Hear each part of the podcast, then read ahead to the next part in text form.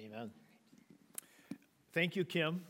And um, thank you, Chapel Hill, for letting us have Kim on our staff at Transform Minnesota. She has been a blessing to have, and uh, we're really grateful to have her on our team.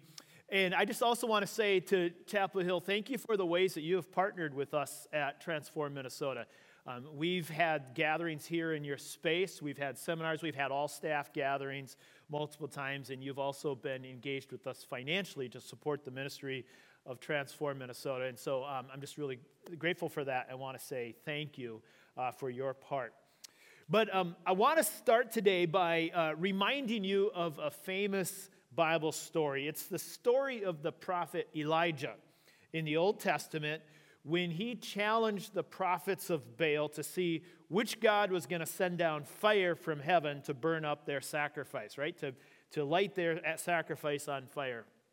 So Elijah was a faithful follower of Yahweh, the God of Israel. And he was a prophet. And he kept reminding the people of God's covenant with them. And he instructed them of the ways that they were supposed to live in following God. And he he worked by God's hand, he worked miracles. He brought people to life, even. And what would happen, though, is the people of Israel kept wandering away and following other gods, other idols. And in fact, there were about 450 prophets of Baal, this uh, false god that the people of Israel were always being drawn to, to worship. And so Elijah wanted to try and prove that Yahweh was the true and living and real God. And so he sets up this challenge. So he invites the Baal worshippers to come together and uh, build an altar and put wood and put meat on that altar. And then he says, Now pray to your God and ask your God to send down fire and, and light your, your sacrifice on fire. And um, so they do this, right? And if you know that, you remember the story, and you go back into uh, First Kings, you can read this story. They, they sing and they dance and they walk around their altar, calling on their God, trying to get them to um, light their sacrifice on fire. And then Elijah even begins to taunt them and says, Maybe your God is sleeping. And they you know, begin going to even more extremes and they start cutting themselves. Finally, um, Elijah goes to his altar uh, where he prepares his sacrifice, and he has these 12 stones that represent the 12 tribes of Israel. And he puts the, the wood on top of it, and then the meat. And then he asks them to bring these big vats of water, right? And he ends up pouring 12 vats of water over top of this sacrifice, completely soaking everything that's there. The wood and the water runs off the altar down into the trenches. Everything is completely soaked. And with hundreds of people standing around and watching him, including the, the prophets of Baal that he's invited to come together and to challenge them, and these people who, you know, taunt him and, you know, uh, despise him, ridicule him. Elijah asked God to send down fire and to burn his sacrifice. And he, and he prays, he says, O Lord, God of Abraham, Isaac, and Israel, let it be known this day that you are God in Israel and that I am your servant, and that I've done all these things at your word. Answer me, O Lord, answer me, that these people may know that you, O Lord, are God. Could you imagine the kind of the desperation in his voice when he's saying that at that moment? He's like, God, I have put myself out here. I have soaked this altar in water, and I'm in front of all these people, and I'm declaring that you are the true God. And he's like, God, answer me. Answer me and prove that you are Lord alone. He had gone all in. He had gone all in and risked his entire reputation and standing in this community, and God didn't disappoint, right? God sends down fire from the sky. I imagine it being something like lightning. Um, they don't call it lightning, they call it a fire from heaven. Um, and this, this fire comes down and it consumes the offering, it consumes the wood, it, it, the stones, and it licks up the dust and the water that was in the trench all around it. Imagine what Elijah must have felt like at that moment, and that just that exhilaration that joy, that, that sense of satisfaction like, God, I put myself out here completely, and I have watched you do something supernatural, unbelievable that I can't even think is possible. And so, what happens after this is Elijah orders that the prophets of Baal be killed. And of course, that makes the queen, Jezebel, very angry. And so she gives out orders to kill him.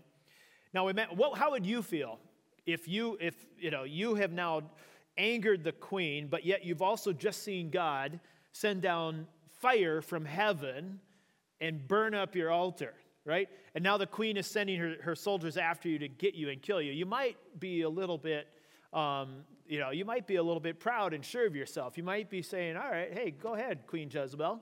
Um, bring it on, right? I just saw God bring fire down from heaven and consume all this, the stones and the water. But instead, he flees into the desert and he goes into exile in Syria. And he's so discouraged that he says, It's enough, Lord. Take my life away. I'm no better than my fathers. Elijah was discouraged and distressed.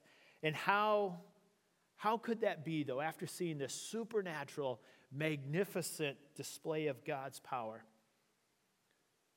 Why did Elijah want to die?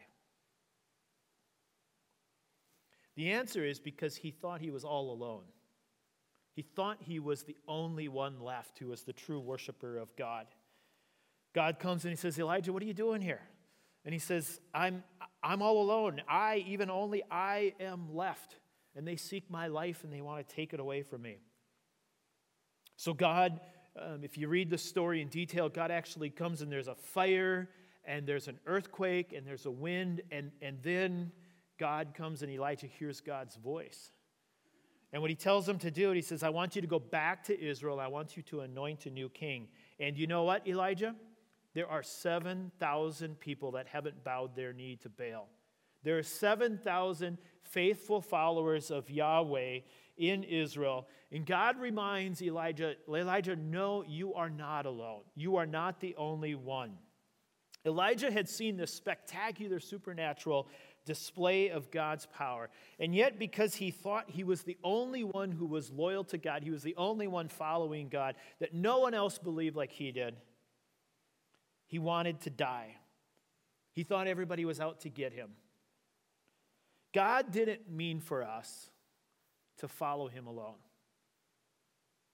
God didn't mean for us to feel like we were the only ones who believe in him and are loyal to him. God made us to follow him in community. He made us to follow him with others who are encouraging us, who are building us up, who are helping us learn and discern and worship together to help us figure out how do we proclaim the kingdom of God? How do we do the work that we are called to do?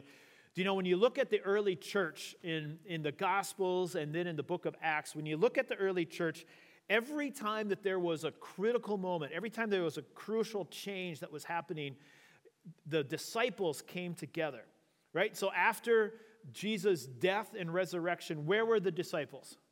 They came together in the open, the upper, upper room and they were talking and they're trying to discern what, what were all these things Jesus said? What did the prophecies in the Old Testament say? And how do we understand what's going on? 40 days later, after Jesus had been with them and he ascended into heaven, where did they go again?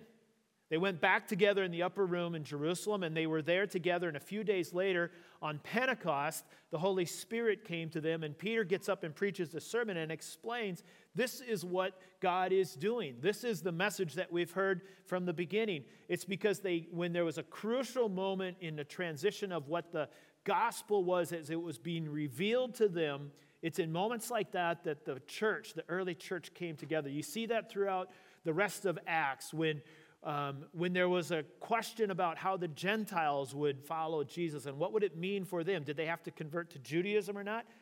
The apostles, the elders, gathered together in Jerusalem for the Jerusalem Council. Not only does God want us to have friendship and to be encouraged by other Christians, but we've also been given a task to do to proclaim the kingdom of God in every part of the world, to every people group that's around us. And we need each other's encouragement and cooperation and help to make that happen. And that is the, the purpose of Transform Minnesota. As Kim introduced, uh, I've been the president at Transform Minnesota for 16 years. And we are an evangelical network of churches from around the state of Minnesota, hundreds of churches that connect with each other, that learn together. And our desire is to connect and equip evangelical churches to bring hope to people's souls and healing to their lives. And just like Elijah, who, um, even though he had seen God's power on display, even though he had seen God victorious, when, when we are left alone, we get discouraged. And pastors and leaders and Christians today, we need each other. We need each other to be encouraged, to work through the challenging circumstances together. And so, on a day to day basis, our work at Transform Minnesota looks the shape, it takes the shape and the form of pastors' conferences, of training seminars, of small group gatherings. Um, and our motto that we have is to say, where, where church leaders engage complex issues from a biblical perspective. Where church leaders, where Christians engage complex issues from a biblical perspective. You know, even before uh, the pandemic began a few years ago, we were facing a lot of complexities and a lot of challenges and a lot of headwind in the church. I remember a time about 10 years sitting with a group of pastors and we were doing some planning and asking questions. And uh, they said to me, they said, Carl, these are the things that we have to deal with. These are the things that we're wrestling with in the church today. Issues like race, sexuality, immigration, Islam, cultural identity. These are things that we have to learn and we have to wrestle with. And we have to go to the Bible and say, how does the Bible help us understand it. And so those have been the topics, those have been the issues that we gather leaders together. We provide training and conferences, and we try and bring the best thought leaders together, create small groups, helping churches all across the state of Minnesota navigate issues like this today. You know, even if you, if you think about that, this was about 10 years ago. We weren't even, the idea of a pandemic wasn't even on our minds, right? I mean, the thought of what we've experienced the last two years, none of that was even crossing our mind uh, back then. But um, in August of 2020, so this is about six months into the pandemic, you know, we had all experienced this just unbelievable change and disruption in our lives. We'd seen, we'd experienced um, shutdowns and closures, and all of our churches had all of a sudden go to virtual worship when we were wondering, um, God, when is this going to end? And our sentiment, I think, was we wanted to get back to normal, right? We wanted to get back to normal, whatever that was.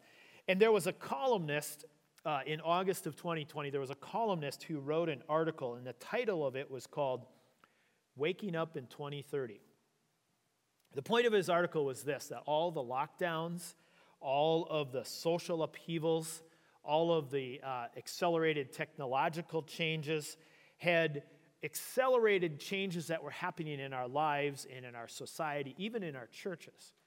That instead of getting through the pandemic and hoping on, you know, New Year's Day 2021, we'd wake up in 2021, he said, whenever this pandemic ends, it's going to be like waking up in 2030. We're going to experience 10 years or more worth of change in the span of a short year or two. And for many churches, that's also been the case. It's been the case that we've gone through lots of changes. We've, we've wrestled with how do we adapt to new forms of gathering and to new social patterns. And I can tell you from my interaction and conversation with pastors all across the Twin Cities and around Minnesota that this has been, the last two years have been the hardest leadership season of pastors' lives. If you're a leader in any kind of organization, it's probably been the hardest leadership season that you've experienced, but especially for pastors, it's been the hardest leadership season that they have experienced. And so, what we've been trying to do at Transform is at the beginning of the pandemic, we gathered pastors by Zoom and we talked about what does virtual worship look like.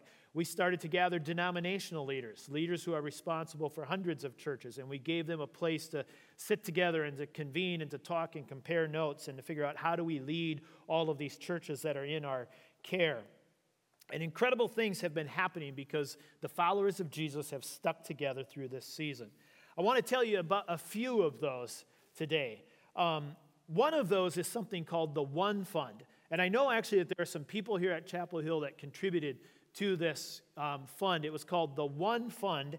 And the idea at the beginning of the pandemic, there was a couple pastors that got together and said, We realize that African American churches um, are really suffering financially, and we want to do something to help them out so that they don't have to close their doors. And so a handful of pastors got together and they gave their stimulus check into a fund of money and they said, let's, let's put our money together and we're going to just send a gift to these African American churches and try and support them and help them keep their doors open. Well, we had an idea that maybe we could raise $50,000, or maybe you know, after a while we thought, okay, maybe we can get $100,000.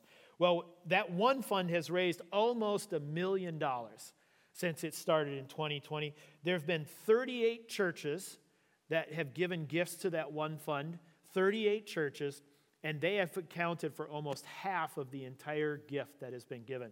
There have been 63 churches, 63 African American churches and ministries that have gotten a gift from the One Fund because Christians pooled their resources and said, We're going to stand with each other. There's another um, gathering that happened. It was called Pray for Minnesota.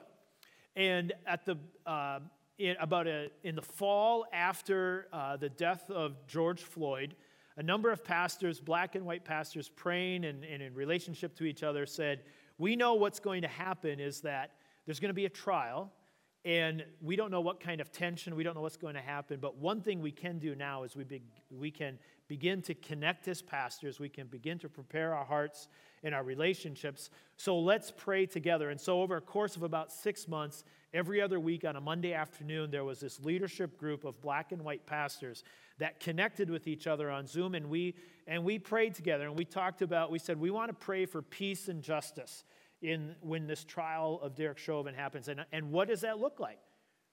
And when you have black and white Christians together and you pay, pray for peace and justice, you're going to have different definitions of what that is. But this group of leaders hung together and talked with each other and wrestled through. And what happened is at the beginning of the trial on a Sunday afternoon, there were nearly 400 pastors that gathered outside the Hennepin County Courthouse on a Sunday afternoon to pray God's blessing, to say, we're going to step into this place and we're going to intercede and we're going to ask God that, what, that it's not in our hands, it's in God's hands, and that God is going to bring uh, what he desires out of this. And we as Christians are going to commit, we as clergy are going to commit that we're going to stand with each other. That Jesus is what holds us together rather than the things of the world that pull us in one direction or the other. Some other ways that we've seen Christians working together are slowly but surely making a difference. One of them is called Sankofa. We actually just took a group of 32 black and white Christian leaders on a Sankofa uh, Journey to Harmony. What this is, is a, a four day trip where we travel to civil rights sites in the South. And the idea of it is to look back at the past to understand the present, right? To look back at the past so we can understand the present. And we do this in, in relationship. And out of that, over the last four trips, we've taken, with, we've taken about 120 leaders from the Twin Cities, black and white Christian leaders from the Twin Cities.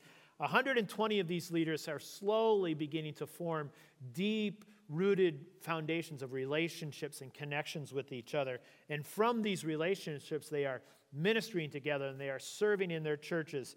And God is, God is changing things in the city slowly.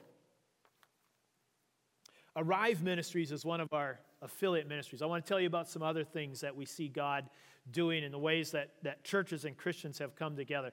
So, Arrive Ministries welcomes refugees and immigrants.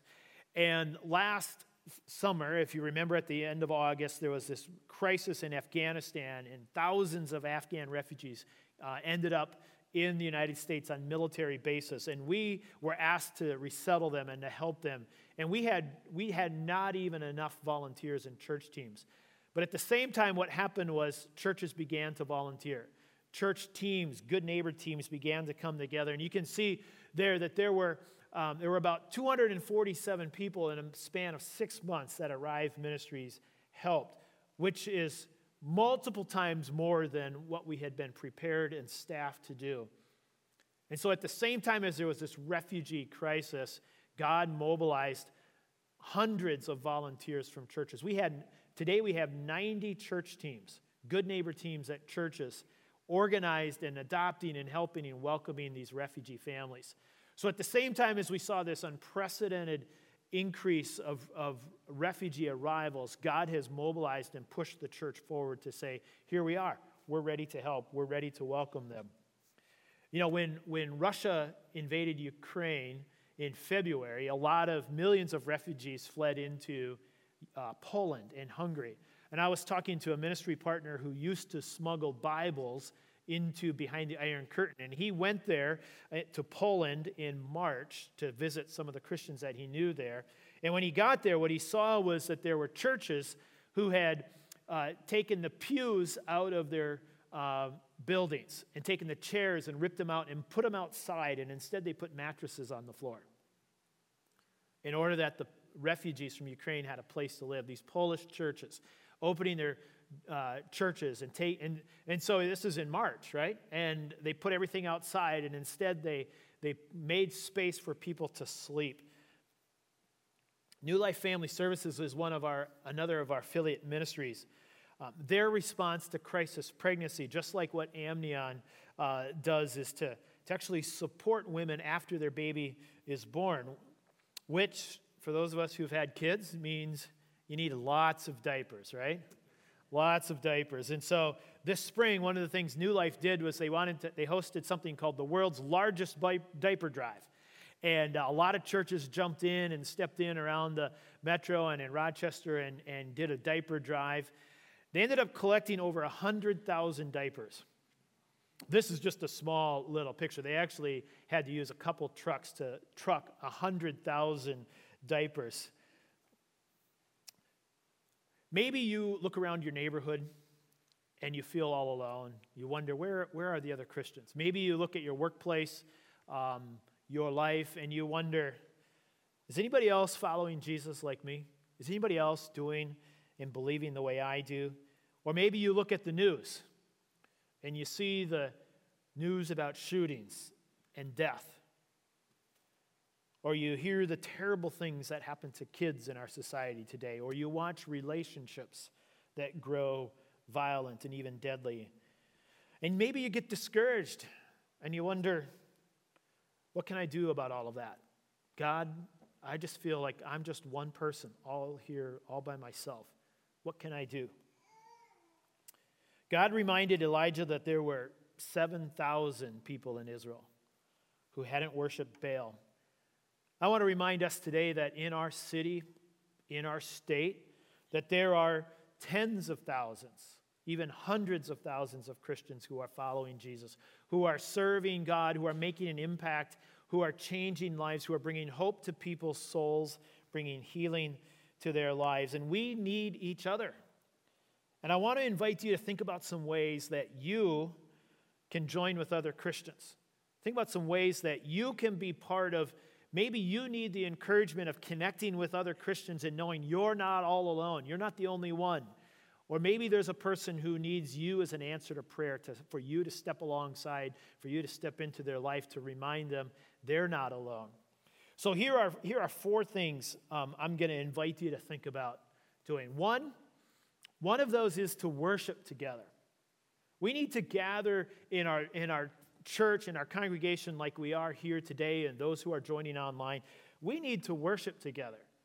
You know, in the, in the height of the pandemic, when we were stuck at home, I, I worship at a church in Minneapolis, and our shutdown was longer than most others.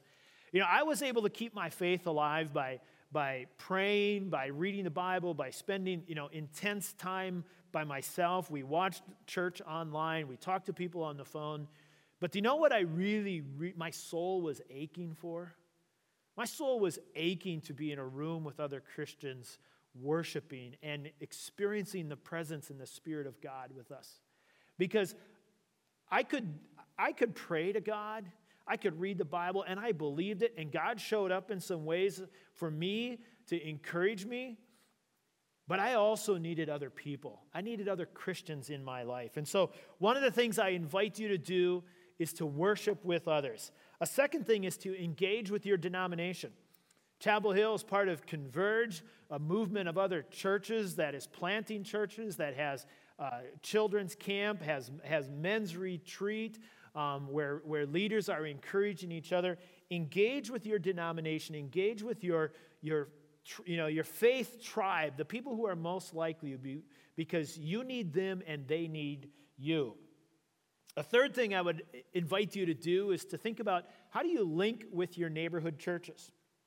How do you link and connect and collaborate with the other churches here in the city of Eagan and the communities surrounded where you live? When it comes to meeting the needs of people and being a witness for Jesus Christ, you're not alone, and neither are they alone. We need to be connected to each other, working together. And a fourth thing I would invite you to do is to partner with ministry organizations. Partner with, like Transform Minnesota. I, I am so grateful and appreciate the ways this church has partnered with us and the other partners that you've been talking about. Um, Damascus Way Reentry Center, Pastor Thier was here last week, another one of our affiliate ministries. You know, God has given us a, a call to proclaim the kingdom of God. And we can't do that alone. We can't do it by ourselves. We can't do it as a single church. And we need partners in other kind of organizations to help us do that. You know, after God reminded Elijah that there were 7,000 other people that were still true to him, Elijah went back to Israel and he found Elisha, a young man who was out in the field plowing. And Elijah went back to Elisha and he put his mantle on him and he called him to be a prophet of God as well, to become his successor. Do you know when Elisha earlier was out there in the desert and he felt all alone, he wanted to die. But if he would have done that, his legacy would have ended right there. But God wasn't done with him yet. God wanted Elijah to go back and he wanted him to influence Elisha, who would follow him afterwards. So the question maybe today is who is the young person in your life who you need to encourage? Who do you need to bless and support and to remind them that, that they aren't alone either, that there are other followers of Jesus, there are others of you connected? Who is the person in the next generation after you that you are helping to raise up to follow God? Not only do we need the encouragement and the collaboration of other Christians here and now to advance God's kingdom. But the generation that comes after us, they need our participation too. They need us to pour into their lives. So today we can, we can celebrate. We can rejoice at everything that God is doing, and we can be encouraged by the thousands of Christ followers who are making a profound difference in the cities and in the communities and the towns all across Minnesota. But I want to invite you to step in Step in and engage with other Christians. Invest in a generation that is coming after you and encourage others who may be feeling like they are all alone today. Jesus, I thank you that you came and you have revealed yourself, and we have hope in you. Jesus, I thank you that we're also not alone, that we have others who are gathered here in this room today, gathered online not only in this place, but there are people gathered in churches all across the city, gathered other places where there are people following you and making a difference and making an impact in your kingdom.